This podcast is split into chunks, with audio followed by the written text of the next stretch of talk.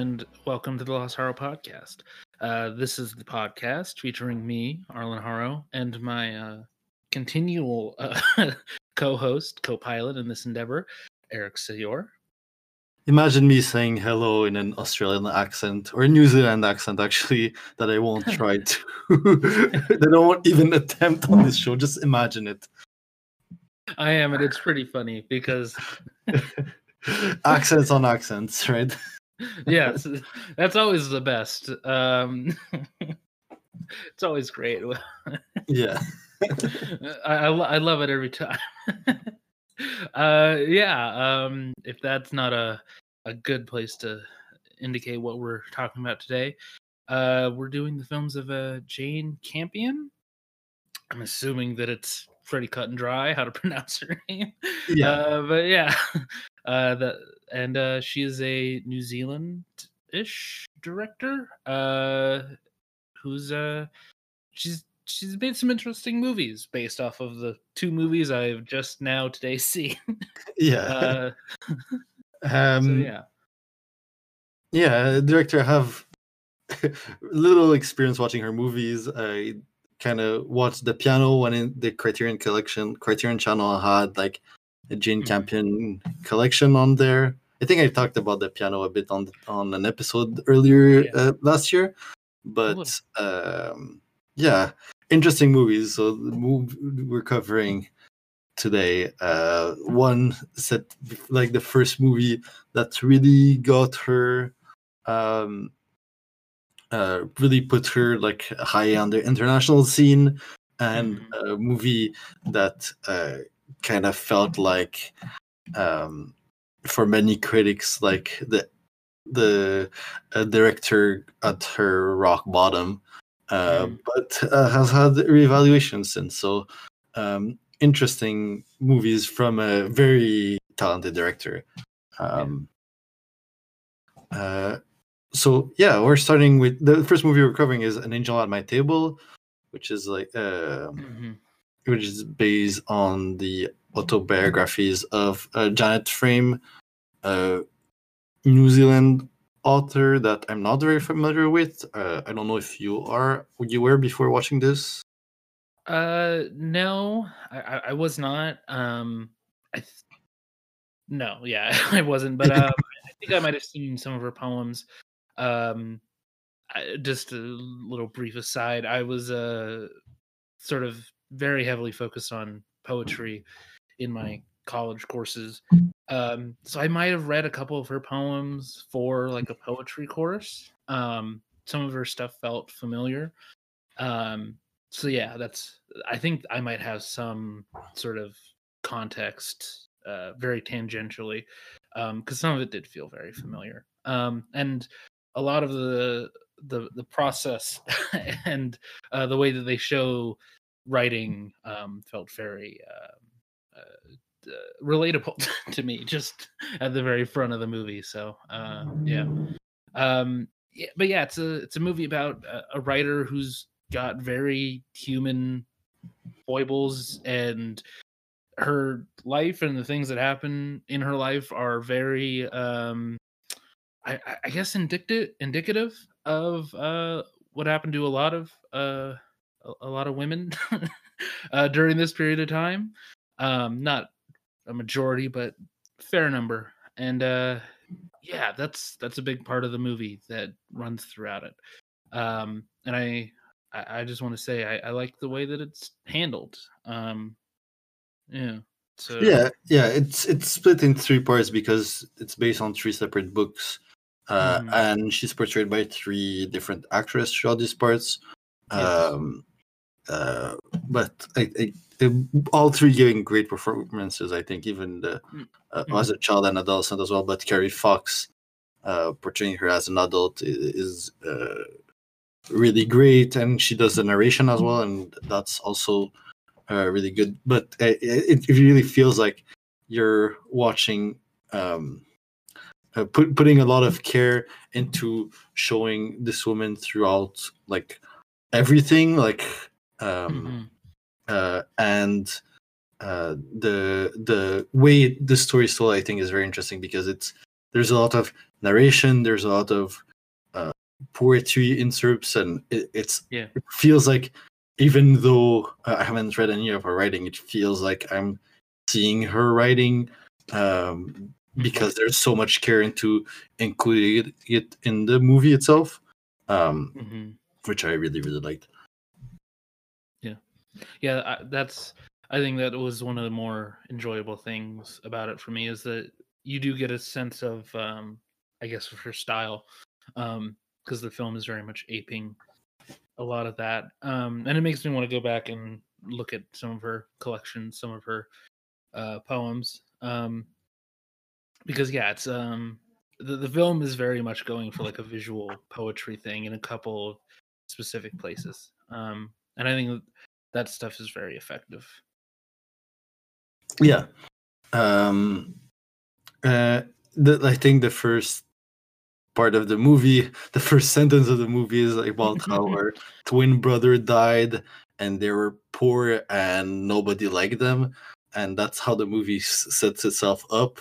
And then, mm-hmm. and then I like that immediately after that is, how is she gonna make people like her? It's by stealing some money from her dad, buying gum, and giving it to the whole class. Uh, yeah. But her her teacher turns everyone against her by making her the thief. Um, and yeah. uh, this is at the age where thieves are not cool yet.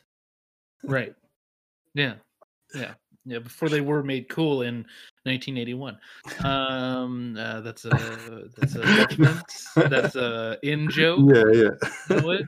Uh, Uh, but yeah, like her childhood story, I think, is, is still very interesting, because it's yeah. a lot of very uh, a lot of stuff that feels very small, uh, little moments uh, that are shown with such care, uh, but enveloped in a story that feels really tragic. Um, mm-hmm. uh, it's it's a lot of alternating of like highs and lows.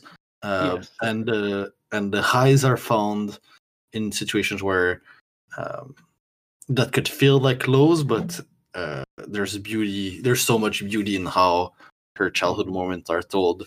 Uh, I really like. Uh, but the first moment I took note of that I really liked is when there all the children. There are four children all sleeping in the same bed. Um, yeah. And like the first the, the first time they show them in the same bed, they're like, it's the time when they go to sleep, and the eldest is like, okay, we're all gonna look left, we're all sleeping on our left, we're all sleeping on our right, and turning from one side to the other. It's very funny and very cute. Yeah. Um, uh, but that moment gets interrupted by uh, their younger brother getting uh, an epilepsy uh, uh, a reaction, um, mm. by, and while he's a baby, and her father getting angry at him, and you're you're immediately back into the reality from like the yeah. small beautiful moment that feels like a, a memory that sticks to the the other kind of memory that sticks. Um, mm-hmm. Yeah, and they there's also plenty of moments that are sort of that bittersweet feeling as well. Yeah. Um, there's the the moment after she accidentally lets it out that her older sister is no longer a virgin, um, and the moment where she's like having a, a goodbye with her her only friend, um, yeah. like that moment. And there's a lot of moments like that where it's like, uh, I know I know that feeling, and I know the sort of uh, yeah, I, I know that moment in time very well. Um, and moments like that. So yeah, it's a lot of that stuff, and the way that it's balanced between the happy moments and the lows is um, it's it's it's very well done.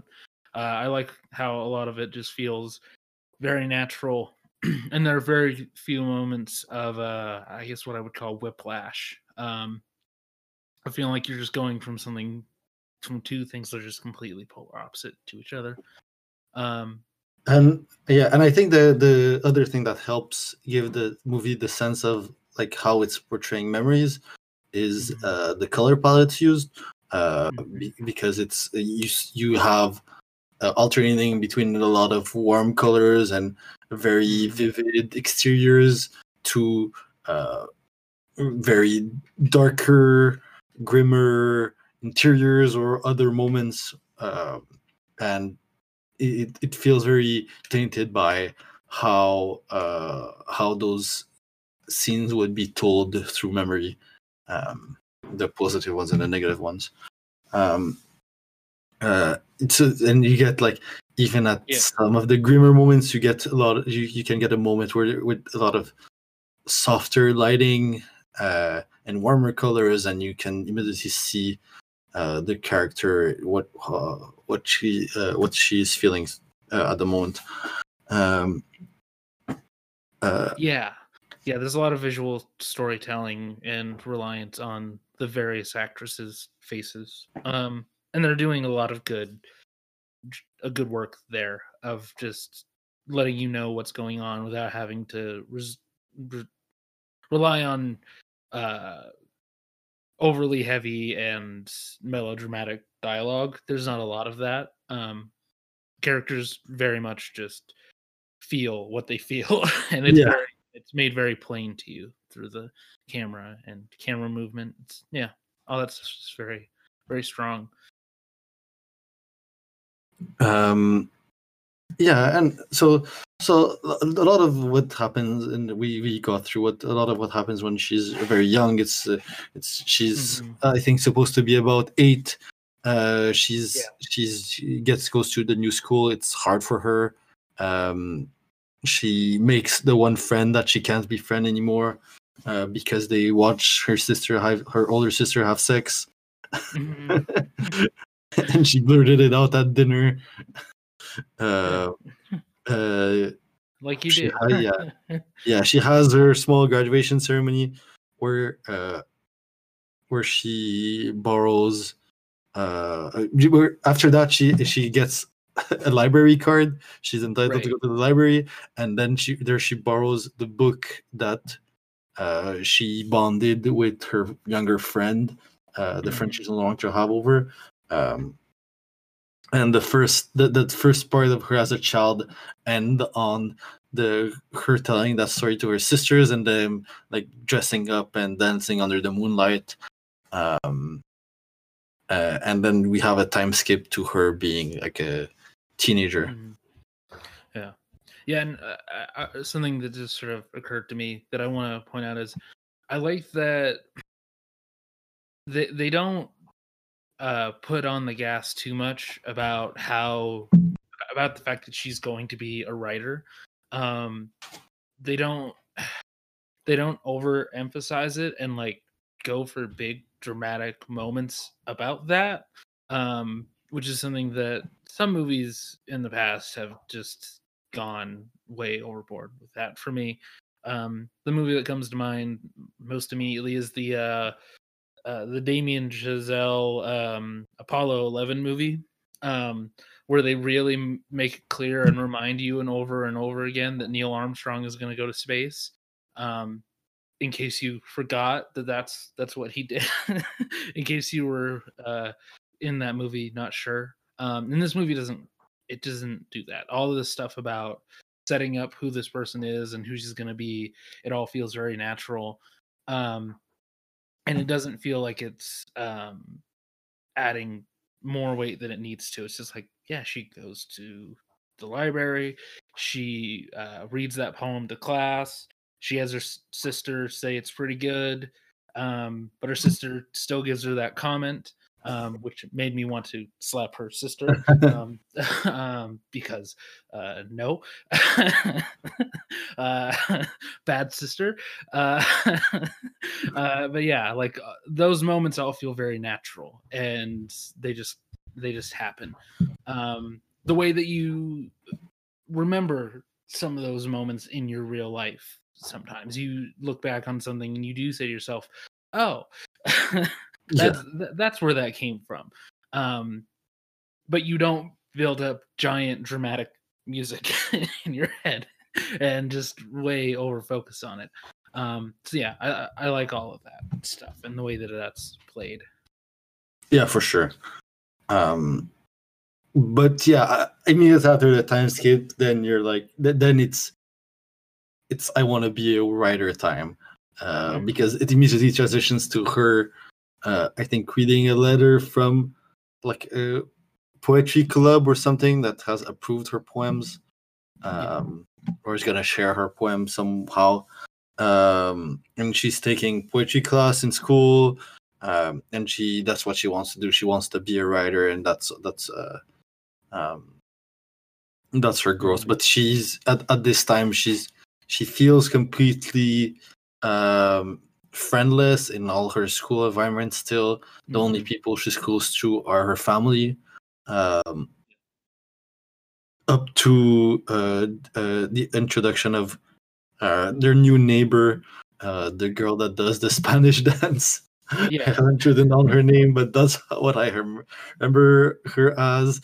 Um, yeah, they don't do great with names. I didn't realize the the sister I wanted to slap's name until after she passes in the movie. Yeah. Uh, so yeah, um, but it, I don't know if it super matters that you know the names, just because the characters are um, they're just very well thought out. I guess like they're very um, yeah. singular. Um, And it's very easy to define them from each other outside of their names. Um, but yeah, like the father and the mother are just named father and mother, and that doesn't feel weird ever. At least it wasn't for me. So. Yeah, I think they have like they give each other uh, nicknames in the movie. Like they have like sweet names for each other, but I don't even mm. remember those. Yeah. Um. But yeah, yeah. So so. Uh, she's a teenager going to school. Uh, she gets her first uh, period very, very late, and yeah. that's that's one of the scenes we get her at her more at her most vulnerable in class. Um, mm-hmm. uh, again, very strong uh, direction through those scenes. The mother teaching her, and you see it's not the her first time teaching it, and she's kind of over it, even yeah. though for. Um, Janet, it's like the biggest thing that ever happened to her, maybe. Right at, at this point. yeah, yeah. Um, go ahead. No, I was gonna say like you really see her, her, her awkwardness is never um, overemphasized, and I like that it's, it's, it's in moments where those girls are like, um, getting very particular about her hair, um.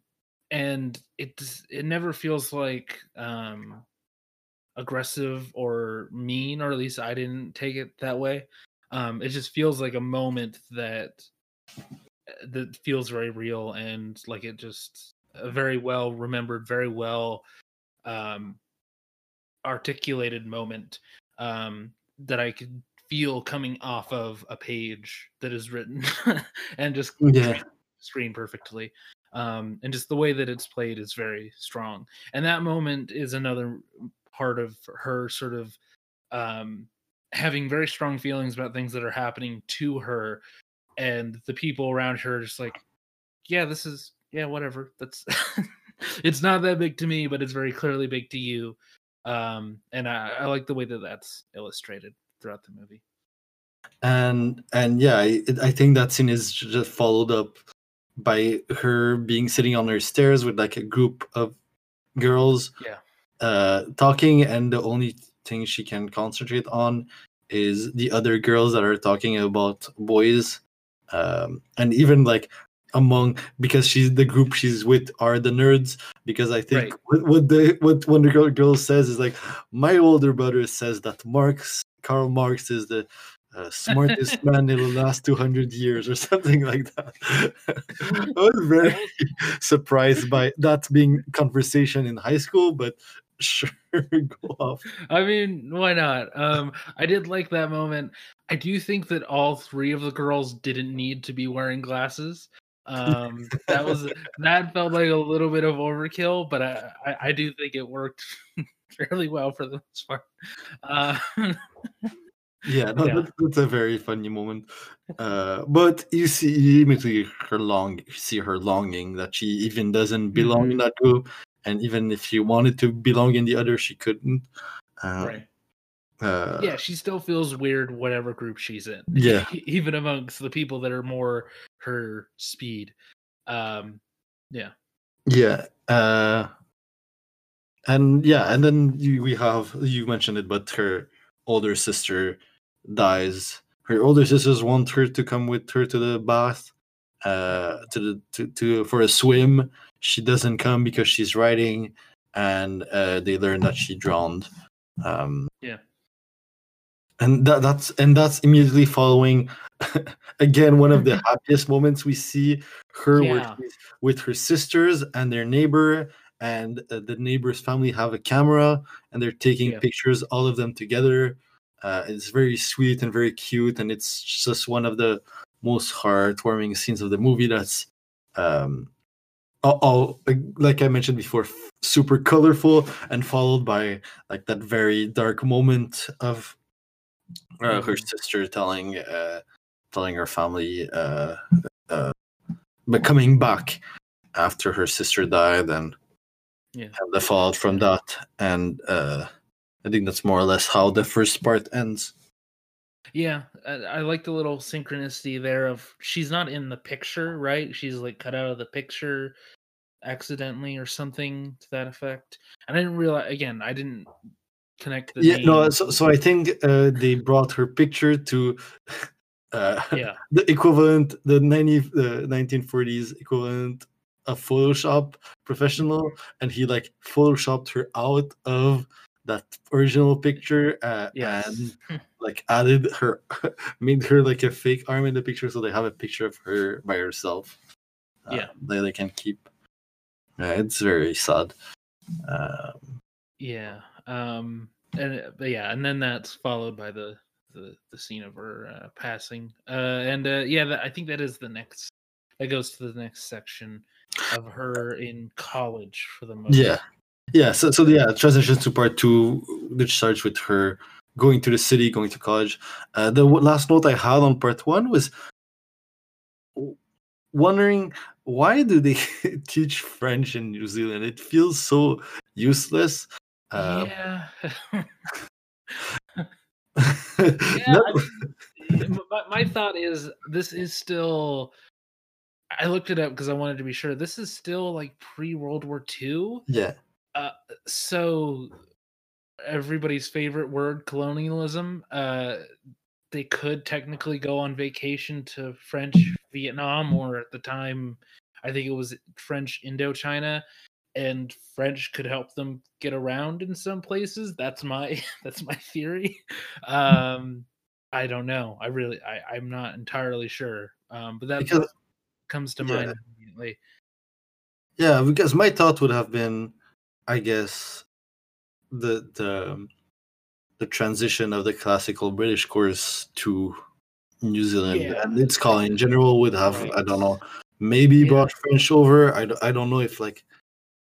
Yeah, I think so. Well, also, so I, this is something that's, I think it's gone away more over the years, but at the time, I think for New Zealanders and Australians, and I, I can't say for sure, I think that it was still the thing of, well, you're a real person when you go back to England. You're a real, like, citizen of the world and, like, a success or a person of note if you spend some time back on back in the United Kingdom and live yeah. there and go to Europe and do stuff there. We'll, we'll get to again, that, but they literally give her yeah, a travel yeah. stipend for her to go to England specifically. Right.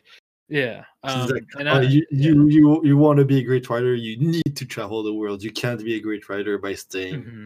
in New Zealand. It's it's really weird.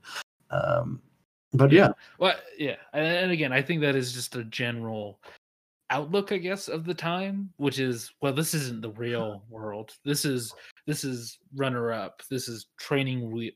New Zealand is training wheels. The real world is back there in in the old uh, old West. Um, that's again, that's just my theory. I'm yeah, yeah. You know. This, the, but then I, I I did ask myself, like, what other language would they teach? Mm-hmm. And uh, I kind of got it because, like, at the time, you wouldn't have learned any, like, uh, Asian language. No, uh, Spanish didn't make wouldn't make any sense either. Um, for yeah. for for New Zealand, I guess French is supposed to be a cultural language. Um, I feel like the traditional course would have been Latin, and then maybe replace, they replaced Latin with French, which kind of also makes sense. Uh, yeah. But yeah. Anyway, yeah, I, I would guess. I, I mean, I, I love. I actually love speculating on this because it's very interesting to me. Um, if I had to just guess based off my knowledge of Oceania, Oceania, um, they probably also had the option to learn Dutch because the Dutch made some inroads. Again, colonialism. Um, there was a lot of Dutch uh, there. Uh, so I, if I had to guess, that was the other language option. And yeah. It, well, that's Dutch. Why? Why would you want to learn Dutch? Yeah, no. Uh, I, but in my mind, it's even more like uh, uh, divided than that. It's like the boys learn Latin and the girls learn French. Right. Uh, uh, yeah, exactly. Which could it could be? Uh, anyway. Mm-hmm. Yeah. uh, this is, uh, this yeah, is so being she... very nerdy about languages, and uh, yeah. Um, anyways, yeah. Uh, she goes yeah. to school to become a teacher. Uh, yeah, she go- yeah, she goes to school to learn. She kind of wants to become a teacher. That's like her her goal that she shares with her family. But her real yeah. goal is still to be a writer, to write poetry, to write anything. Um, so she moves in with her aunt and uncle, goes to school a bit, is then joined by her sister, uh, that's also going to school. They they kind of they rent a room together in this lady's apartment. a, a lady that won multiple awards when she was younger. All these awards came in the form of boxes of chocolates, and they just like start eating those boxes of chocolates until the lady notices and kicks them out. So over a period of a few weeks, and then they move back in in their old house. But that whole scene is very funny. Yes, yeah, I, I liked all of that, um, and I, I like the way that her and her sister's relationship works, um, where they're kind of like trading off who is the more mature adult one. um, yeah, that was that was interesting, um, and I like the way that they. The way that they show college, which is still very relatable, which is like you're kind of there and you remember moments, pieces of it, and then you're not there again. They never, I don't think they really show more than like one class multiple times, and it isn't like the music teacher. Um, but for the most part, it's like here's a here's a class that you take, here's a class you take, and then it's to her like doing teaching training, um, or in in class training. Um. Yeah. Yeah. Uh, it's, it's not very interested in, uh, in like showing her going to class. It's more interesting, and uh, her yeah. life outside of it, which will, I guess was more interesting at the time. Um. Uh, I, I do recall one of the biggest moments of one of the most memorable moments is when uh so so her brother, um, kind of tries to join the army, can't. Uh, join the army to her, her father makes her brother join the army, but she can't because he has epilepsy and he can't keep he can't even keep a job. Um, but that's like the first moment that f- kind of situated us. Uh, at, at least me, I, I I never really knew what time it was set until like it mentioned yeah. like Hitler, and then. During her college time uh, is when the Americans drop the bomb um, on Hiroshima, and you have that moment of her sister telling her and telling her friends, and they're so happy that the war that the war is gonna end because uh, the coolest news ever is that millions of Japanese people died because a bomb was dropped. It's really weird how it it, it feels like surreal to watch um, in a way that I don't think I've seen.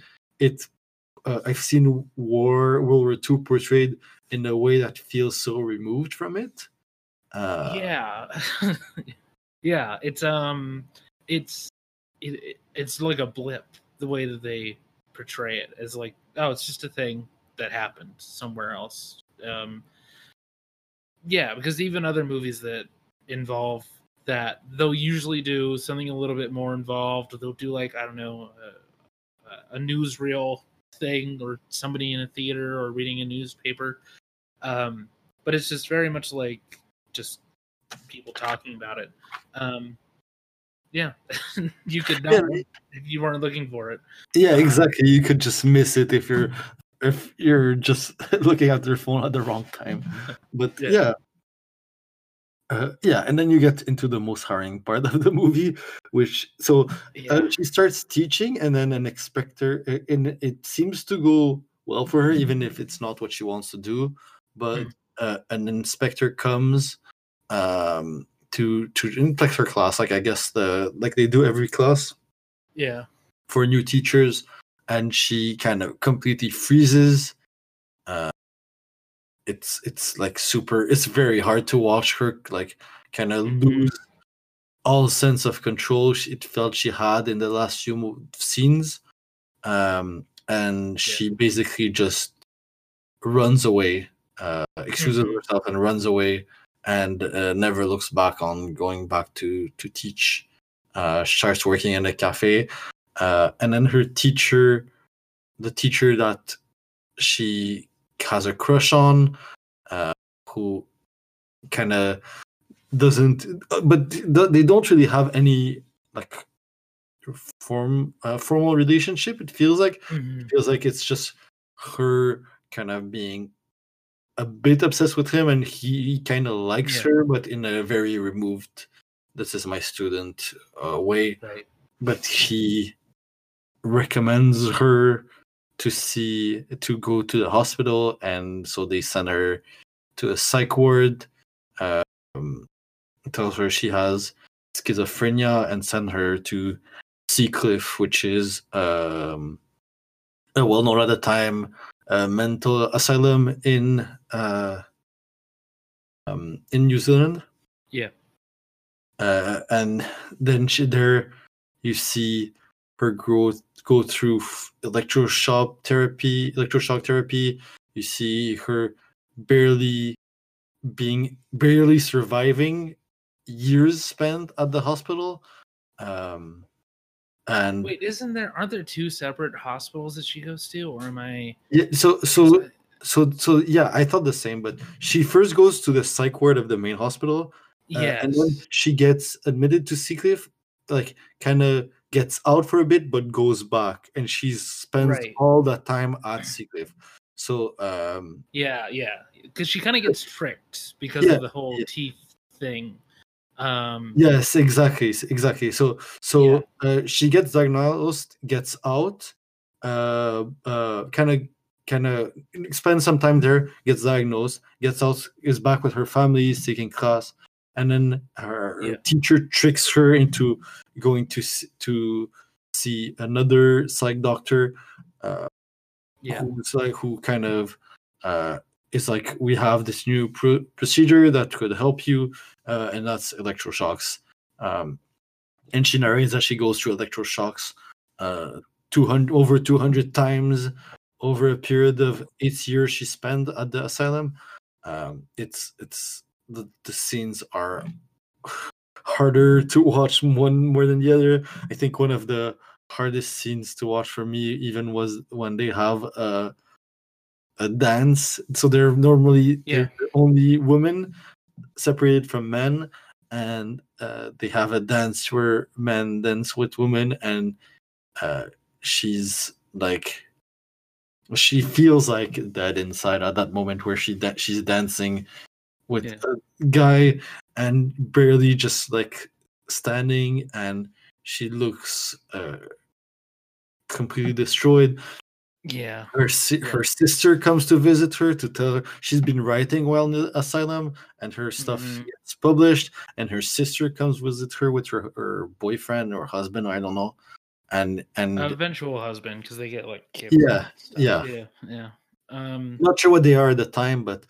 Uh, yeah. yeah, so they come visit her to tell her that they publish her books to, and to sign them, and they see her in that state and not care at all. And yeah, uh, Yeah, yeah they kind of just leave her there. Um, yeah, they just leave her there. They don't even ask her how her treatment is going, ask her if she's feeling okay. There's, it's just like, look, your book, uh, yeah. please sign it so we can make money off it. Um, yeah, there's a lot of stuff like that, like the where she asks about the, they call it a Lucana, a Lucana, economy? Lucotomy, um, yeah. Is, yeah, which is a a previous term for lobotomy. Um, and she just, she learns that she's getting it because her mom said, yeah, sure, why not? Um, which is a crushing moment. Um, and she's only saved because her book wins an award. Um, I guess the logic there is, well, no, we'll lose a great writer if we, if we lobotomize yeah, it, her. It, it, uh, it's horrifying. I think the, the the most horrifying conclusion to it all is that the only reason why she's not brain dead uh, mm-hmm. or uh, or has like brain damage beyond repair is because she got lucky and her story won an award. That's it. That's the only mm-hmm. reason why she survived. And, and uh, yeah, yeah. No one in her life cared enough to look to mm-hmm. ask her to see her. Uh, It, she's completely powerless, and someone else, a, a random doctor she hadn't even seen, uh, makes the decision to let her out. Yeah. That's the one who tells her that her book won her award and that she's not gonna do the lobotomy. And it's so hard to watch. It's it's uh... yeah. And what I really like about the about that moment is it's like an admittance. That the lobo- that they know the lobotomy doesn't do anything. They know that it's just it's just there to make people feel like they're doing something. It to me, at least, that's how I read it. It's like, yeah, yeah we know this doesn't actually help. We do it to make ourselves feel better about ourselves. We know that we're just like damaging people to make them more controllable. Uh, and we and that our admittance of that is, well, we'll save this person because we think that they have some other value. Um, and it's an admission that everybody else they see as having no value, um, which I, I really like that moment. There are a couple of moments where Jane Campion doesn't have somebody like saying or spouting yeah. an opinion, but the way that it's directed and the way that it's written, it's just it's there and you can you can take it as you wish to take it. Um, and I really I really like the moments like yeah, that. no, it's it's it's it's so critical of the historical context of how she's treated, how she's seen, and it even feels super still relevant in the way of yeah. how like uh, women especially are silenced uh, in yeah. their situation and are feel powerless. Um And I think so, something we can see from a lot of the best directors we talked about on this show managed to have those strong critical opinions of the time uh, without it feeling like, a, without it ever feeling like a, uh, you could miss it if you don't pay attention to what you're watching. Yeah. Um, she manages, yeah, so she she gets out, starts living with her sister until she meets Uh, until her sister surprises her by bringing her to meet uh, another writer who lives close to her, and he's like a nudist, yeah. he's like kind of a really funny, weird guy that kind of she becomes friends with because they have like they immediately bond uh, about their writing uh, and mm-hmm. about the poetry they like and the writing they like, and um, yeah. so so it's it's a lot of. Uh, beautiful, sweet moments, and there she writes a novel that gets published and gives her the grant, and mm-hmm. she becomes uh, uh, what is at the, for the time a successful writer, winning awards and everything. Um, yeah. And that's the end of part two. Uh, yeah, which uh, and it leads into this sort of a like a kind of I, I don't know if it's a flashback really. It's but it it shows them back when they're younger. Um, doesn't doesn't the other sister die in part two, or am I misremembering that? Is that at the beginning of part three? Um, because I'm pretty sure the the other sister also drowns when she's on vacation with her mother. Yes, uh, I remember that, and I can't remember when that takes place, but uh... I, yeah, I think I think it is because no, I remember. Yeah, it's it's then because I I remember thinking. So does the end of each third have a death? And I think that they do. Um, if you're including the death of her uh, unborn child later on, there's a there's a death towards the end of each part. But um, yeah, the movie also ends on the death of her father. Yes. Yeah, yeah, um, and yeah, and it begins with the death of her twin. So yeah, there's there's, there's quite a bit of death. yeah, yeah. It, it's a story filled with death, and that that yeah. uh, every death brings a change in her life. Yeah, and um, uh, and so the so for the third part, the third part is her traveling. Um, yeah. She manages to get a grant, can go to Europe uh, to see the world. They want her to go overseas and see and become a more cultured person and writer. Which right, uh, like you mentioned, like that's that's how you become a complete artist, is by seeing. Uh, yeah. London first, and then the rest of Europe. Right. Well, yeah, yeah. You're you're not a real you're not a real person until you've been everywhere, um, and that that that's a moment that she kind of falls into. Uh, I do like that it's immediately undercut by the room that she reserved not having her reservation. Um, that's a very again, like you said, that's it's these high moments. Uh, undercut by just like these very low lows, um, or just relatively low. uh, her yeah. getting the room rejected and having to uh, live in that uh, in the room where the, the Irish guy is like, uh, somebody died of pneumonia in here last winter, um, or something to that effect. Yeah, we had the, someone died of pneumonia. I hope you're not saying for the winter someone died of pneumonia. And then the next room yeah. is like uh, a, a prince, an European prince stayed here as well a few yeah. years ago. So it's an interesting tale. And so L- London is portrayed. Uh, I was talking about color, but London is portrayed at it's like it's so bleak and colorless, and um, there's no there's no warmth anywhere. Uh, yeah. Especially her scenes with the Irish guy who's kind of into her, but like feels as yeah. awkward as her. Um, she he uses a word a word to describe her, which is uh, fancy-less.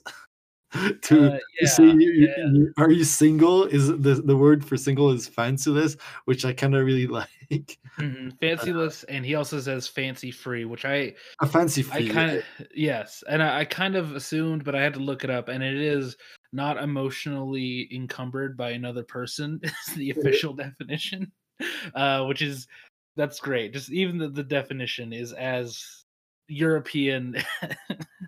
Uh, and, and from another era as the actual phrase, um, and it yeah it just it works very well with that character who is uh he, he's an interesting fellow. he, he's got interesting opinions uh, about uh, writing and uh, it's uh and its black value as a profession. Yes, a lot of stuff. Yes. Yeah, he, yeah, exactly. He feels like a super conservative Irish in the forties, I guess. Uh, fifties, I, I think we're at this point, but um, yeah, yeah, they're they're uh, so yeah, so so her stay in London feels very bad, except the one night where she ends up in a circle of artists and writers, and yeah. they're all talking about art and poetry and uh, other stuff, and she's telling them their plan, and it feels super warm, uh, mm-hmm. and super friendly, and it's like. One of the rare moments where she feels like she belongs. Um, yeah. But it's paired with another similar moment uh, of, that takes. So she goes from London to Paris, um, where she spends the one, just the night, uh, to Ibiza, uh, where she where she spends her summer. Um, and in Ibiza, she's greeted by. Uh, A Cyril, who's basically just a cool guy with a scooter.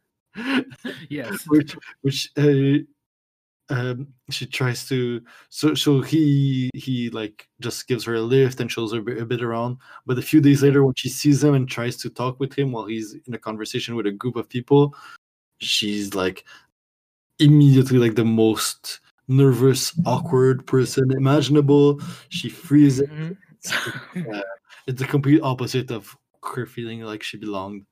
Um, yeah.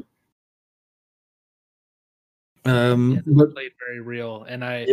I in no way related to that moment at all, and I've never felt like I was in that situation. Ever. No, never, never, absolutely not. No, no, I've never been that person, that exact person.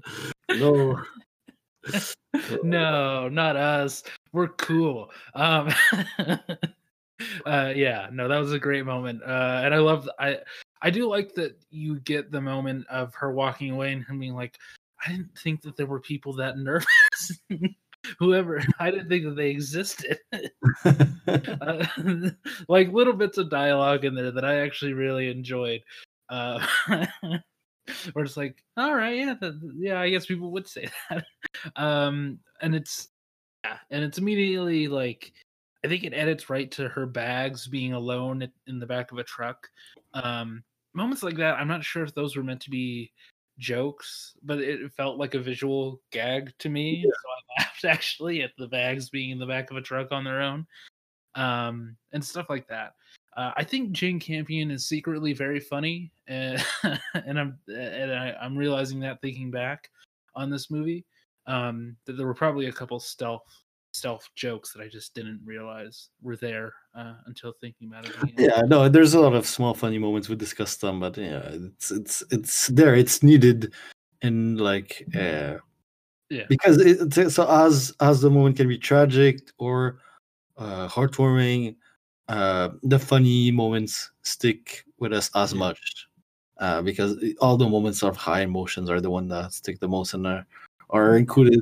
I feel, I feel like in this movie. Um, she she finds her, her place with two, or she moves in with uh, uh two older Spanish women, um, yeah. and uh, she has a good life for a while writing. Um, they're living there. She she becomes like part kind of. She she she feels like she found a kind of a, a right the right place, um, yeah. until uh, an American moves in in the room over her in the same building as her, an artist, and um, he introduces her to an, one of his friends who's a professor uh, taking the summer off in Ibiza and who becomes her love interest. Um, it it's uh, what did you think about that whole arc? Because I, it, felt, it felt very interesting um, to me. Uh, I liked that. It felt uh, it felt different from a lot of the rest of the movie, um, just because you get so much of her, um, like really connecting to another person that isn't part of her family, um, yeah. and I like that the movie doesn't go for like traditional arcs. It kind of just. just ignores the idea of that. Um, and I like that it displays people as sometimes you don't grow for a very long time. And sometimes there are these like flash points of growth. And that happens in this movie with her and this professor, where after that relationship, I think she's like better for it. Um, at least that's how I interpreted it. She's just a much more secure individual. Um, after the fact, even though it hurts her quite a bit, um, the way that that relationship ends. Um, and I, I, I thought it was just very, it was done very sweetly. Um, there's uh, a tenderness that they have during a lot of those scenes. Um, it just felt like a very different part of the movie, but I think it was, it was needed, especially if, like we've been saying, a lot of this is very arch and big emotions. Um, But I think it all, I, I think it really works here at the sort of tail end of the movie. Um, a movie with a lot of stuff that's just very heavy. Just having those moments where she can sort of uh, let some stuff out and really just uh, air it out, uh, literally, uh, because she spends she's uh, naked in a good chunk of it also. Um, so it sort of it becomes a, uh, an actual uh, representation of what's going on inside. Um, so yeah, yeah, very good. I like that quite a bit. Um, what uh, the the the thing I th- I think I really like is how she sees she first sees um the uh the man that's living on top of her uh, on in the apartment on top of her own, the room on top of her own. She has a woman visit her, and she sees that woman and wants so much to be her. She she's like she says, I think. I I want to be uh, as mysterious as her, a mystery that yeah. someone would want to uncover, and it's her. She's she's like she basically has never hasn't had any form of uh, intimacy with any character since her childhood, um, that we've seen in the movie. Even her close family, even her parents, she's yeah. she's not that close of, um, and. Uh, she she basically I, I think she describes herself as a, a sexless block of wood. Um, yes. And and for her her it, it doesn't feel even like a sexual awakening in the way we kind of think about in like mm-hmm. a lot of coming of age movies or, right. or so to that extent. It feels more of her breaking the wall she built between her and everyone around her. Yeah. And I think that's that's what the, the that's why uh, the mo- these moments feel so strong, even though they're they feel so strong and they feel so necessary. Even though like she's not writing anymore, she's not, mm-hmm. and and the relationship is doomed to fail eventually. The the fact that she managed to break that wall and find intimacy with someone, um, yeah. even if that guy is kind of a, a shitty writer and a bit of an asshole, uh, yeah. It's like it feels more circ- circumstantial, but uh, it's the right. It's all about the right place at the right time. But it's it it brings some be- uh, beautiful moments of her like yeah. feeling, being with someone and managing to feel entirely like herself. Um, yeah. The moments where they're both naked, uh, lying on the rocks or swimming or all that, um, they feel kind of foreign for the movie up to that moment because it's she yeah. feels one hundred percent comfortable in her entirety with someone else, which uh, it feels like she hasn't had since she was really a child. Um, mm-hmm. uh, so yeah, some some great stuff there, uh, and because he's a professor, he has to go back he, to America uh, to continue his life there. Uh, and she's left completely heartbroken because she opened up to someone, and mm-hmm. that's done. Um, yeah. And she herself has to go back to England, um, back to the weird Irish guy.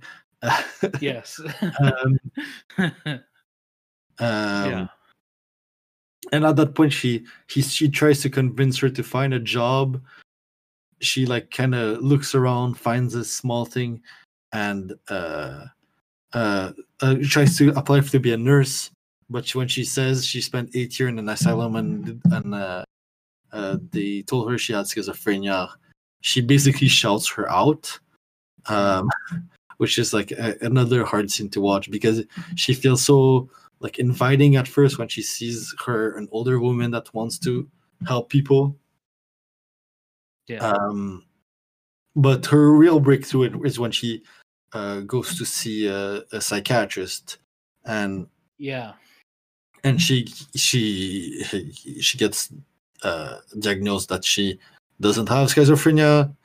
Uh, that she, uh, but what she has to deal with is uh, the scars of the eight years she spent uh, being broken in that asylum. That's that's her real trauma. It's not anything that she right. was born with. It's what was done to her, um, and it's it's it's there are some like very good that feel very caring scenes that I really um, that I really really liked uh, of her with her psychiatrist, Uh, he, he it's, it's like it feels so human. Someone treats her like she should have been treated at the from the beginning, not as something to be observed, not as um, not as even as a project like her teacher did, uh, as just like a human with like just a, a normal patient. Uh, that's all she yeah. needed. Like she needed a doctor that cared. And he tells her to write about uh, about her trauma at the asylum. She writes, uh, she starts writing another novel, uh, manages to get published, and uh, and then like her, her it's she like she's in the paper and everything. She's back on. Uh, she wins an award for this new book. She's back on the writing train. Uh, the publisher offers her an apartment, wants her to write a blockbuster. Um, yeah. But that's when she learns that her um, her father died. Her sister wrote her that her father died, so she goes yeah. she goes back to New Zealand, and the the movie kind of ends with her first going to the farm, getting interviewed for the paper. Pictures take, take uh, p- uh, they take pictures of her uh, where she looks kind of comfortable in her place. I think that's like kind of the important part of that. Excerpt mm-hmm. and uh, she she moves in again with her sister and her kids in like a small um, uh, a small shack by the house. I yeah. think uh, um, little trailer. Um, yeah, small trailer. Yeah, that's sort of the word. Yeah. And the movie ends with her dancing under the moonlight, like the first arc, that, or like the first arc ended by herself, um, yeah. in a very sweet moment where she's back to writing. She has family that kind of cares for her, and she cares for her. Um, she manage. She is able to build new bonds with them, and she's kind of, kind of find a place. Yeah. Good movie. yeah, yeah, very, uh, very good movie. Um, yeah, I, I, I enjoyed all two hours and forty minutes of it. it's it's a lot of movie, um but it, it's definitely worth checking out if you have that time.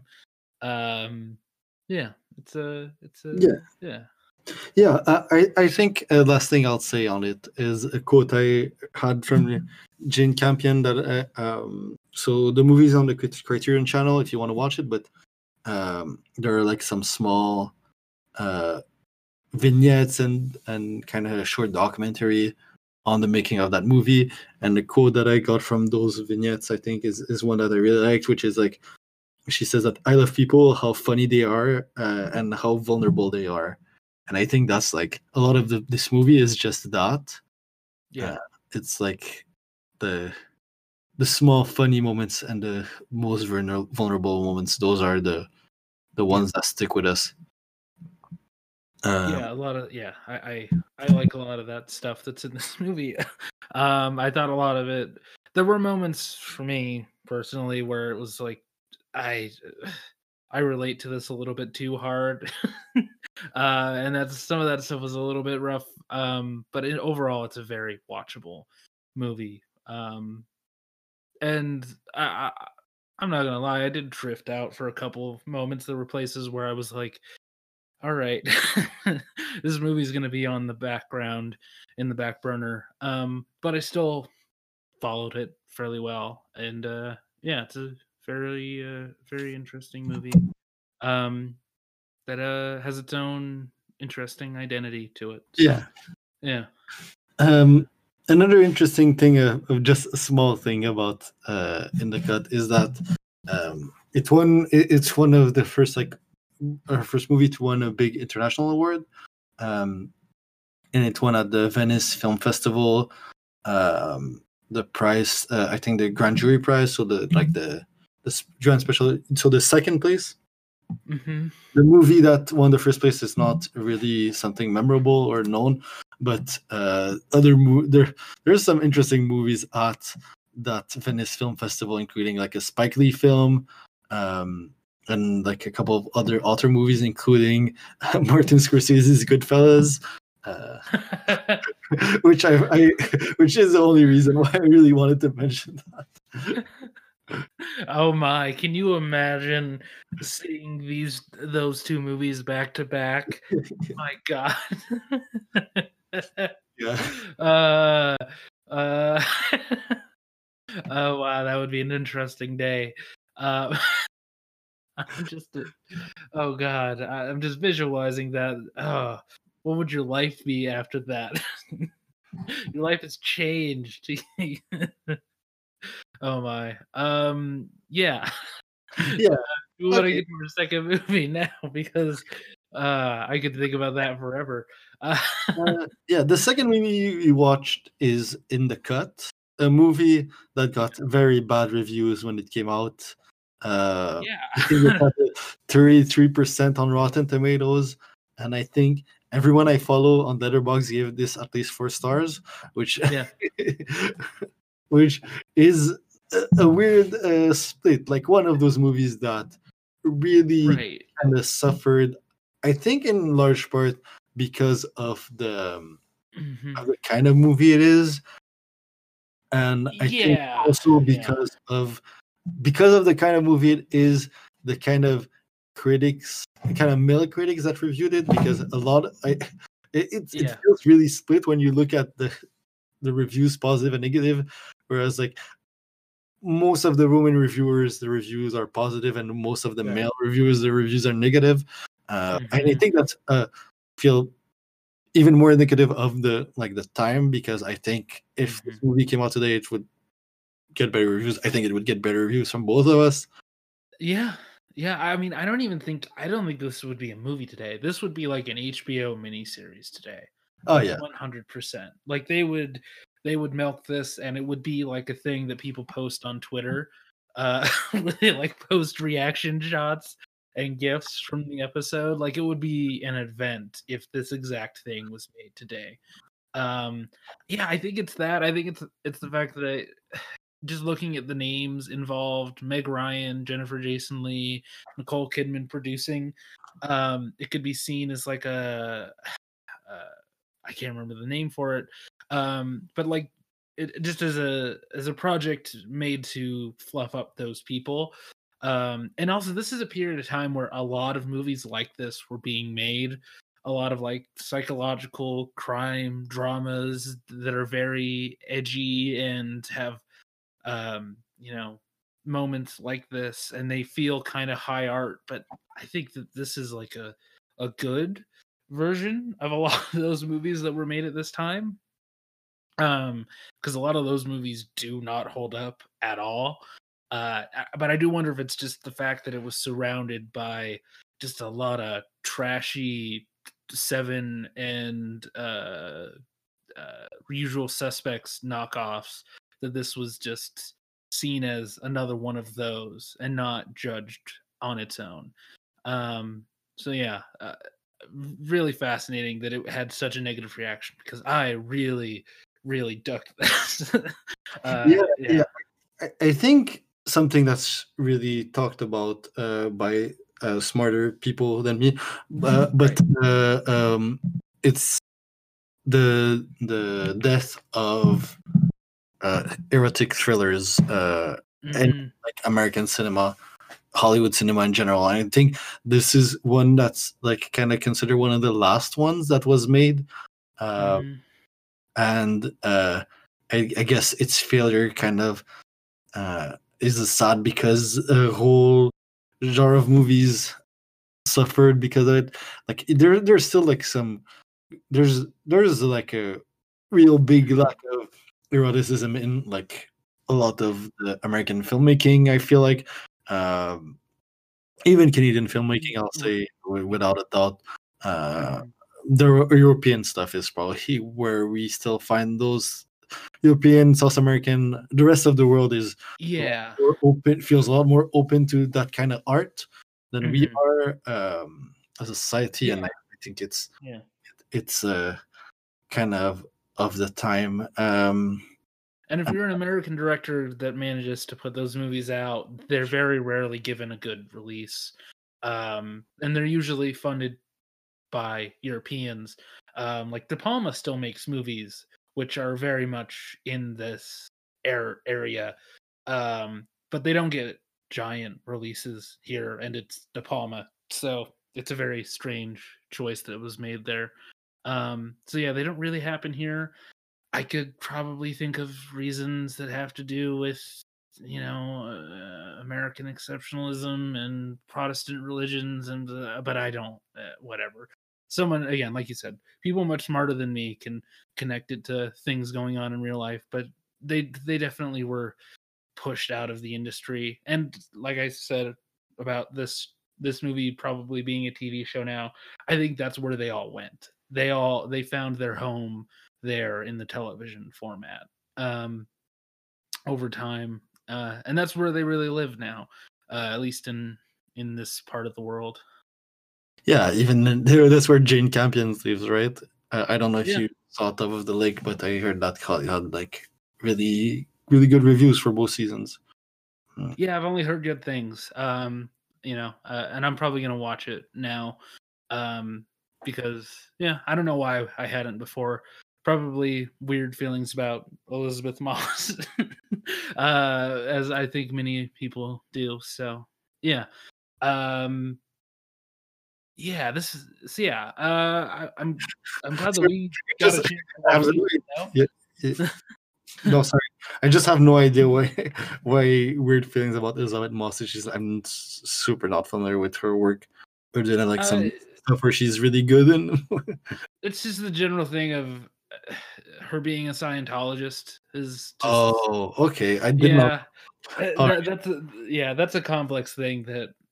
Me and uh, other Eric, uh, Eric Fedorchuk, we talk about this constantly, how it's just very weird for us to watch movies where she's like in a cult or in a dystopian version of the United States that is a very much a cult, while at the same time she's part of Scientology and will still like come out and defend Scientology. Uh, it's just a very strange feeling. Uh, and I think for a lot of people, it was a barrier to watching stuff with her in it because it just felt odd. Um, and I still have some of that, but she's a fucking great actress. So yeah. It shouldn't really matter that much. Um, but yeah, uh, anyways. Yeah, anyway, to get back to In the Cut. Um, yeah, so In the Cut stars uh, Meg Ryan, which is an actor I'm not very familiar with because she... Mm. is well known for a genre of movie I don't really like. yeah. Um, yeah. Same here. And a very young Mark Ruffalo that we both have talked a lot mm-hmm. about on the show, an actor we both enjoy. Um, and yeah. lastly, Jennifer Jason Leigh. Those are like mm-hmm. the three stars of this movie. But it's mostly just Meg Ryan and Mark Ruffalo. Uh, he's yeah. a detective uh, investigating a murder. Uh, she's a uh, professor uh, in high school, uh, li- like an English professor, a literature mm-hmm. professor, uh, yeah. whatever. Well, I think we're the other. Um, and he's like investigating a murder, and she was at the bar when the murder took place, and mm-hmm. he kind of seduces her. Um, and it's and it's uh, it it's her. It, the story is told entirely from her point of view of uh, believing she saw him with the girl that was murdered, but at the same time she's being entirely seduced by him, um, uh, and it's like her trying to fight with like, was it really him that did the murder? Was yeah. it not? Uh, is is he like manipulating her? Or not, and that's what we struggle with, and what she struggles with. Um, mm-hmm. I think the the, the movie. I, I really enjoyed this movie, and I think what's really so really interesting about it is that it's not really interested in being a mystery. Yeah. So, which I think is maybe one of the reasons why it got so uh, banned, because it's such a um, a genre of movie where. Like the mystery is so important, but it's not really, it's entirely right. interested only in how she's feeling and processing and mm. and dealing and showing her like mental struggles way more than sh- trying to like have us figure out who the yeah. murderer is. And the, the ending is like Oh yeah, that makes sense. But it's not surprising, and it's not even trying to be. It's yeah. more about her again, her state of mind, and her struggle, and that's the the, the thriller mm-hmm. is a lot more her uh, yeah. inner struggle, her performance, her being like kind of lost. Um, yeah. uh, the most thrilling scenes are scenes where she's in where it feels like she has no physical control, and it, they feel so scary because. You you think about what could happen so easily, where she's when she's with a man that broke into her apartment, where he, she's with a man who pulls out a gun, where she's it, with her students that's so um, physically larger than her. Uh, mm-hmm. it, she she's like she's so powerless in this world of like stronger men, and it's it's it feels. Like at times so stressful and, and hard to watch in the best, like in the most thrilling way. And I think, uh, yeah. I, I think again, not something I would have thought about probably in those terms fifteen years ago, but now it's mm-hmm. so hard to like not see that. Um, yeah. And, yeah. It's, it's so, it, it does, it does portray those, those things so well. Mm-hmm. Yeah. And I, I think the, the not focusing on the mystery thing, I think that's part of why it holds up so well now. Because it, when you go back and watch a lot of those other movies, they're so focused on the mystery to the point where it's it's ridiculous. Um, and it's cra- it's ridiculous how obvious what the answer is in a lot of those movies. And the amount, the attention that they spend on that, is, it becomes distracting. And it's like, well, this movie's not going to work later on. This movie's not going to be interesting or compelling. Um, and I think what makes this movie work, or even what makes a, a movie like Seven work, is that there's something else there. There's some other aspect to it that deepens it and makes it more interesting.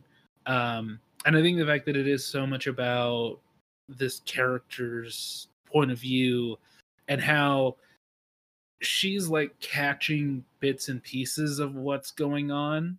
Um, it's like a, it's a third person objective point of view of the mystery, she, because it's not the sole focus of her life and what she's thinking about. We don't really get like those moments um, that we have gotten quite a few times from other Mark Ruffalo movies of him like obsessing over the case.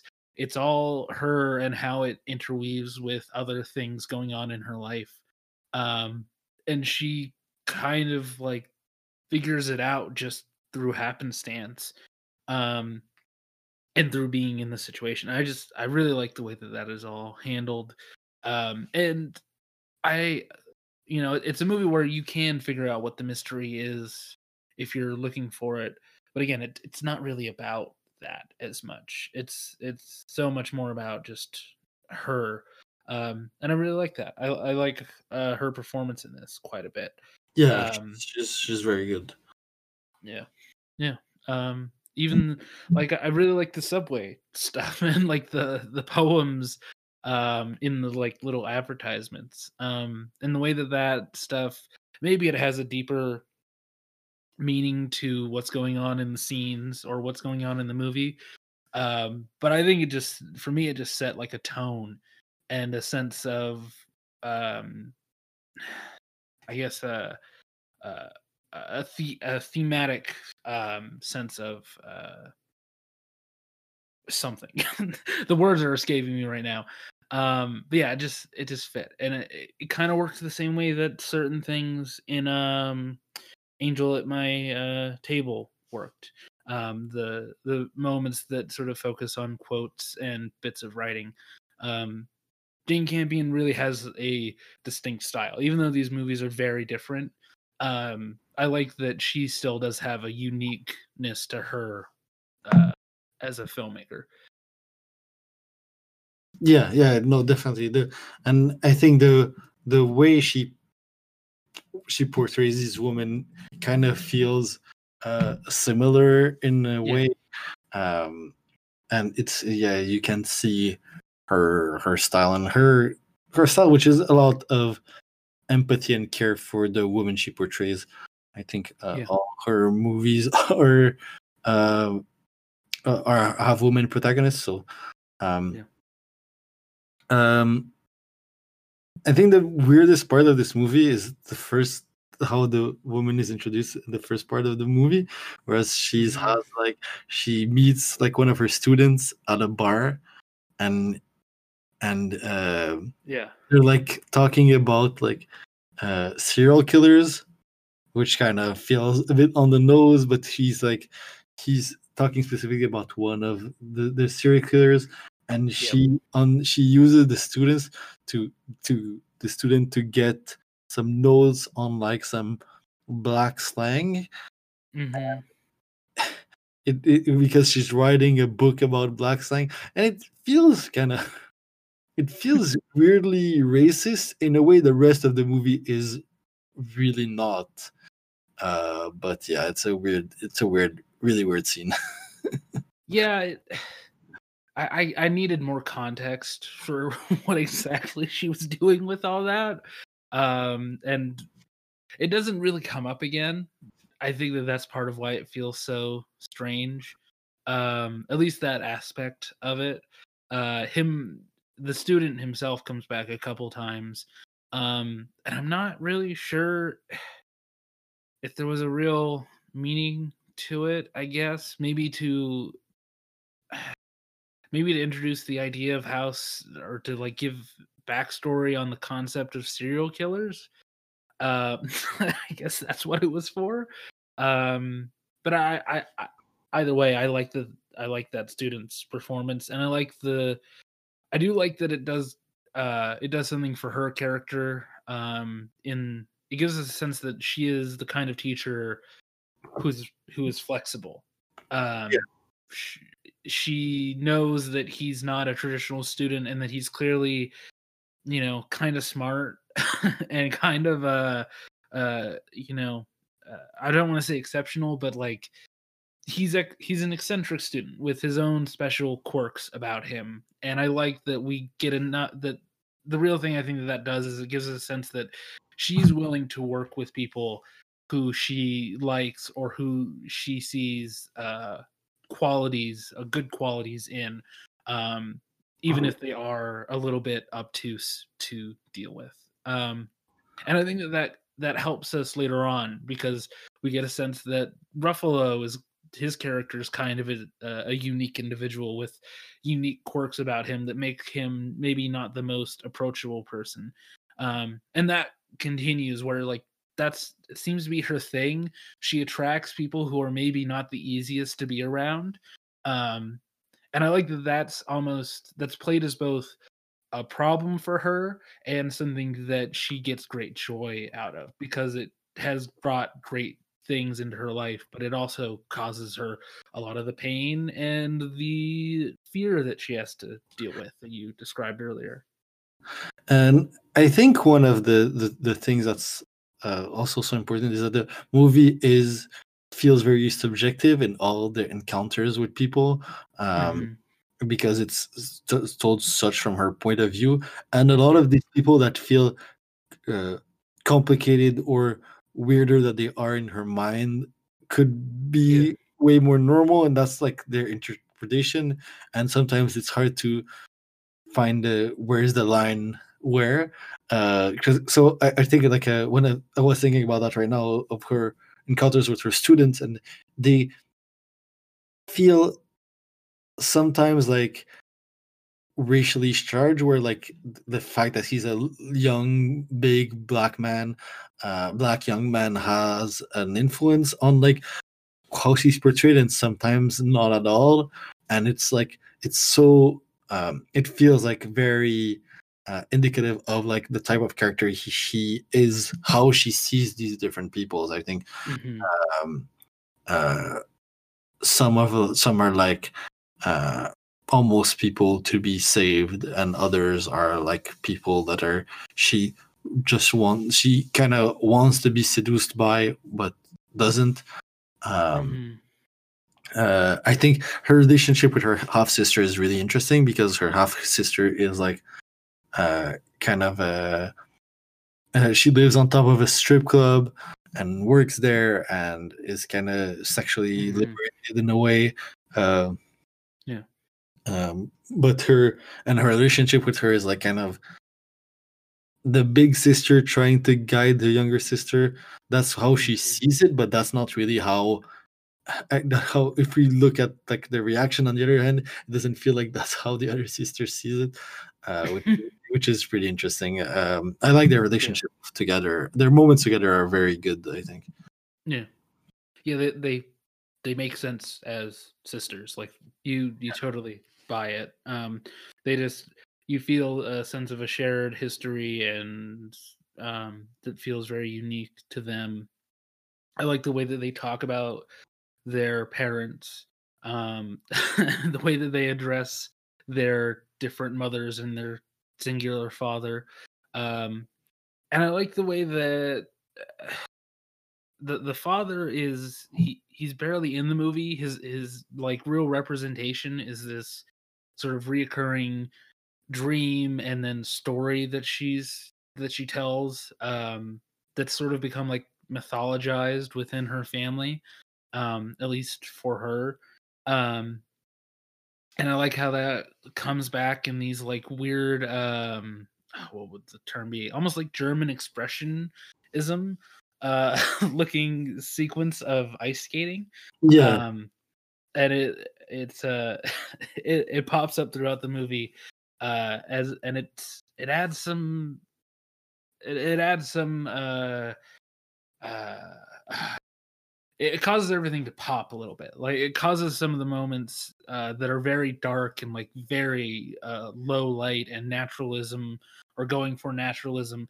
It makes those moments feel um, different, like just feel more, uh, uh, m- more singular, I guess, uh, in contrast to these moments that feel like they're, Uh, like they're that silent film from from a couple weeks back yeah. with Agnes Varda. Uh, oh yeah, yeah, it's, yeah. That see that small sequence from Agnes Varda, exactly. Um, yes. Yeah. Yeah, yeah. Um, yeah, no, it, it, it definitely like kind of gives her character such a sense of like who. How she was brought up specifically, and kind of gives her more, a lot more depth. Uh, her being obsessed with that story. Um, one thing we haven't talked about actually, which I think is the most important part of the movie, is her chemistry with Ruffalo, uh, which yeah. is incredible. I think it's so so strong. Like th- they go from like uh, she she goes from like. Uh, scared to repulsed to obsessed yeah. to like uh, they, there's so much tension, like sexual tension between them that's mm-hmm. it's so well portrayed in those first few scenes. Um, yeah. The sex scenes are really good. Like uh, um, yes. there's no like, it's, but, like all this the sexual scenes that are portrayed in the movie are. Uh, yeah. really well done, feel very intimate, feel very uh, emotional. Uh, it, it's all, all, all those, all those that intimacy and that chemistry is is what makes the movie work. Yeah, yeah, and it, it makes lines like um, "I'm socially thinking about this case, but I'm just thinking about you," and like those moments, um, they they have a lot of punch because you just really. You're very convinced by the way that they interact with each other. There are moments that feel very romantic and very uh, uh, charged in a in one way. They also feel kind of scary in another way. Like that, the sequence in the forest when they go out to that lake. That some of it feels like it could go any way at any moment. It feels like he could just turn around and like. Leave her there or shoot her or something. Like it could go in a very scary place, but you obviously, you know, the movie has a quite a bit longer to go. Um, but just, there's this strange balancing, balancing act of the tension um, that I really enjoyed uh, in moments like that. Um, and you mentioned a quote and I, don't want to forget to mention my favorite quote in the movie, uh, which is uh, some women give terrible blowjobs, no rhythm at all, no sense of cock whatsoever. Yes. She says, she's like, uh, uh, uh, all blowjobs are good blowjobs, right? And yes, yeah. Uh, like in the, there's no like real bad blowjobs because it's so blowjob. And she's like, his answer is like, no sense of cock whatsoever, which is so good. Yeah. Such a good line. Yeah, there's a lot of good. There's a lot of good lines. Uh, I like uh, Jennifer Jason Leigh. Um, I can't be as as vocal about my enjoyment of these things. I can't. I can't say, oh, pinch my nipples harder and stuff like that. Um, yeah, that was that was very um, that was very good. Uh, I like a lot of that stuff in this movie. Uh, it's play some of it's played for laughs, um, and I think they're all very good laughs. Yeah. Uh, I want to talk a little bit about Nick Damici, who plays the uh, the other detective. Um, I think he's really good. Uh, I don't know for you if it took for, like. forever to figure out that he was the guy, um and I, I don't assume that you know him from anything else, right? Uh, no, I think I've seen him, and uh, no, yeah. I, I don't remember him from anything uh, specific. Uh, yeah, I only know him because in like the last few years, he's been in a couple kind of big indie horror movies. Um, the two that come to mind are the movie Stakeland. And what was the other movie? Uh, a werewolf movie called Late Phases, um, in which he plays a, a blind man who fights a werewolf, um, uh, which is as cool as it sounds. Uh, but otherwise, I didn't. I wouldn't have recognized him from anything. Uh, and he's he's, he's very convincing as New York detective guy. uh, so yeah, I, I rather enjoyed that. Um, and I like the. When he does the turn, um, it's uh, it's very convincing. It's not overplayed. It's not like a big, brash performance. It's played very quiet and very subtle, and I really enjoyed that. He plays such an Italian cop. Like when they're at the yes. station, he, he's like, "Do you like calamari? I know a place." Yeah, uh, she's like, "Of course, he's gonna offer." And the story that's told about him is that uh, he he's he threatened his wife. Uh, oh yeah, he can no longer have a gun because he threatened yeah. his wife uh, because he got caught having sex with another woman, um, which makes sense that mm-hmm. he's a killer because the killer uses a knife, not a gun, um, multiple knives. Yeah. Mm-hmm. Yeah, the signs are there, but it's he's like so. Yeah. The movie never considers him, uh, and it, it's never part really of the mystery. Uh, mm-hmm. yeah, again, it's, not really, so, it's, it's not a mystery movie. Uh, yeah, yeah. They, they kind of they let you think it's Ruffalo for a lot of the movie. They actually really try to push you towards Ruffalo, and they don't give him many outs. Um, it's not until he's like looking at his tattoo. That maybe you remember him saying it's part of a you're part of a special club if you have this tattoo, um, and even then, like if you weren't really paying attention to that moment, you might have completely forgotten it. Um, and but I am cursed with noticing those things, so I was like, well, somebody else has the tattoo, and they're the killer, um, because even though it's two thousand three Ruffalo, there's no way it's Ruffalo, um, but. You know, that's the that's the fun of watching a movie from uh eighteen years ago. So yeah. Uh uh also I didn't realize that her uh, uh... that, yeah, there's another character that we don't talk about, her stalker, uh who's played by Kevin Bacon, which I did yeah. not realize at all. Um but it's not a, an actor I, I know more by name than by face, I feel. Right, that's opposite, fair. But it's like I, I feel like uh, the last thing I've seen him in is that movie about ghosts. Uh, not ghosts. You but need to be more specific. You need to be where people die and they get revived. Uh, um, the further in death. What, what's the name of that movie? That got a remake with Ellen Page. Anyway, oh, oh, you mean the movie we watched for the show, Flatliners? Um, Flatliners. Yes, exactly. Yes. And he was I was like, I was, I was like, is this a recent movie? No, uh, yeah, he's, yeah, Flatliners. Um, yeah, he, yeah, he kind of wasn't a thing for our generation. So, um, yeah, uh, I, I didn't realize it was him for a moment, um, and then I was like, oh, that's freaking Kevin Bacon as this like side character who's obsessive. Um uh yeah, he's just there showing up occasionally. Um and again, he's just he just adds more character building to her, to the Meg Ryan character. Um uh yeah, I, I don't know. Did you have strong feelings about it as a character? Um, he plays such a good creep, and she he's like another yeah. instance, like I said at the beginning, of her being powerless and that being like a yeah. terrifying scene, and he's like another like character that's like, you think like, oh, maybe the reason why he's so much in this movie is that he's the killer. Mm-hmm. Especially when he she he's like uh, he asks about Pauline when she she's going there, and she gets there and she's Pauline is dead. Um.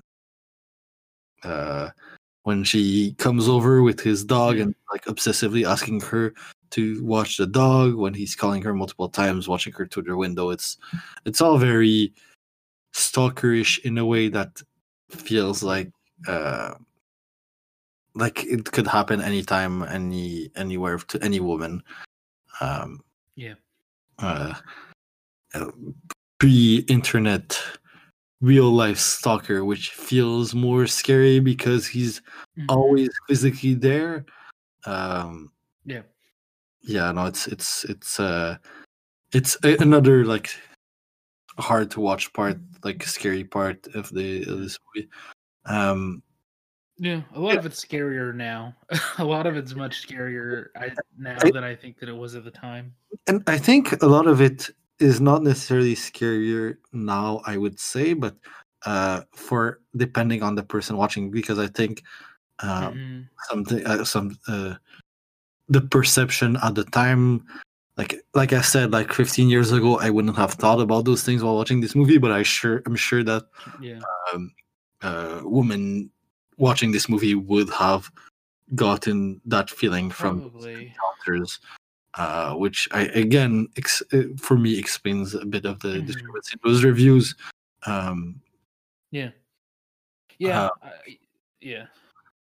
Uh, especially like when you look at reviews of two thousand three, it's a lot of from an even older generation, because all the reviews mm-hmm. are in papers from people yes. that could have been there for years and years. So a man in his forties that sees mm-hmm.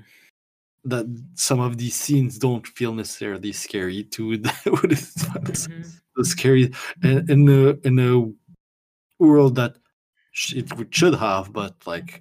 Right. Uh, The, our perception of the power dynamics between men and women, uh, especially how it's like talked about now, is very different than it was even just fifteen years ago.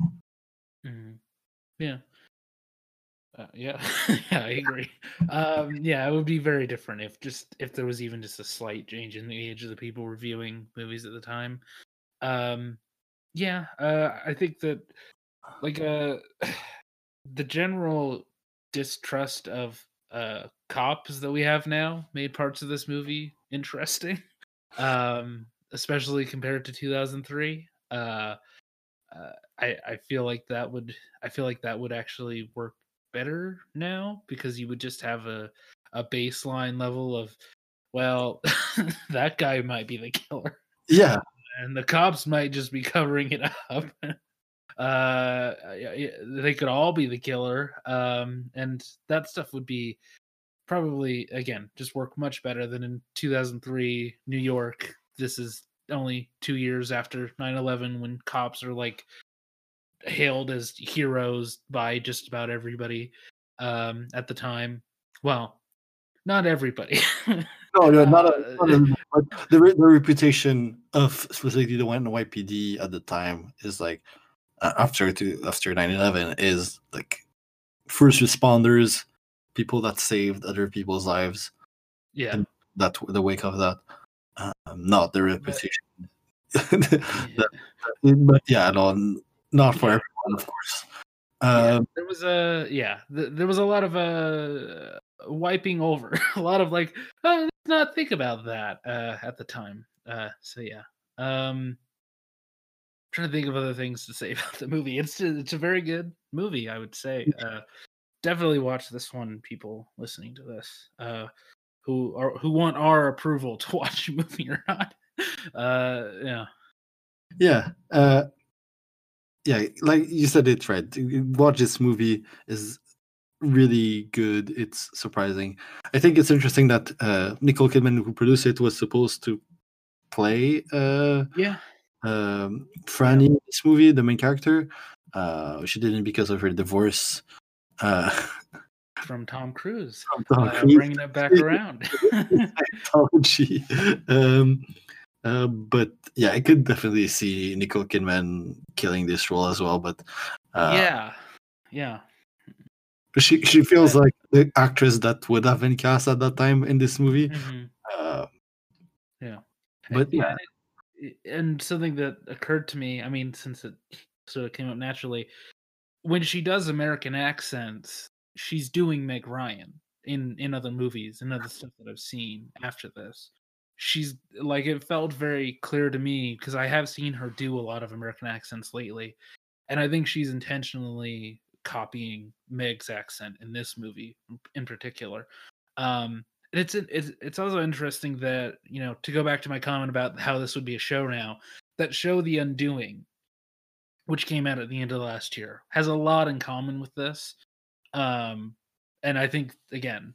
I think that she would have made this a show just a couple years later, and she would have starred in it um, as this Meg Ryan character, um, because it does just it just feels like such uh, her thing to do, and it makes me wonder if The Undoing was, I want to do this but I can't. Um, you should watch The Undoing. Actually, I, I would be very curious to see what you would think of that show, because there there's a lot in common. Uh, they're almost siblings in a weird way. Um, so yeah. Yeah, th- that's a show I heard a lot of people talk about, and a lot of people be disappointed by the ending, so fair enough. Really that much of a desire to watch it. Um uh, I'm I'm I'm definitely now curious to watch Top of the Lake, because I feel like that being like a murder mystery show as well probably feels like more in line with this movie. Uh, mm-hmm. Also has, uh, I think, Nicole Kidman in it. Uh, At some point, um, yeah, and I, I saw that um, Gwendolyn Christie is also in it. A couple people are in it. Um, yeah, I saw. Uh, uh, that cast is pretty good. Just looking at those actors, uh, yeah, pro should probably watch that. um, Maybe we'll we'll we'll get back to Jane Campion with the Top of the Lake episode if we both end up watching it. I'm. I am one hundred percent in. uh, 'cause I'm looking at the cast now. David Wenham and Holly Hunter, you got me. I'm I'm there. Um, yeah. Okay. No, that, let's let's do that at some point. That's uh, seasons are only six and seven and six episodes, so. Yeah. Cool.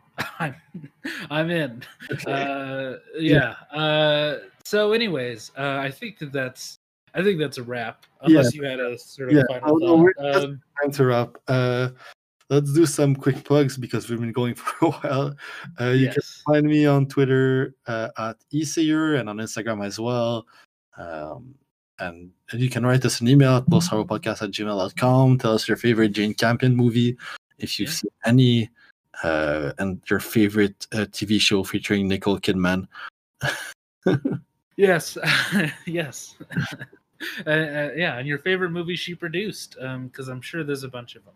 Uh, uh, yeah, uh, let's see, my plugs. Uh, there's a. By the time this is up, there will be a Phantom Zone uh, After Dark episode up everywhere uh, that uh, podcasts can be listened to, I'm pretty sure. So. Uh, Uh, listen to that. We talked a little bit about some of the news that uh, happened recently, and just, uh, just uh, general shooting the shit, having some fun. Uh, we talked about uh, whether or not Robert Pattinson had sex on top of the Batmobile. So, uh, yeah, check that out. Um, yeah, uh, I think that's it. Uh, bye. Yeah. Goodbye.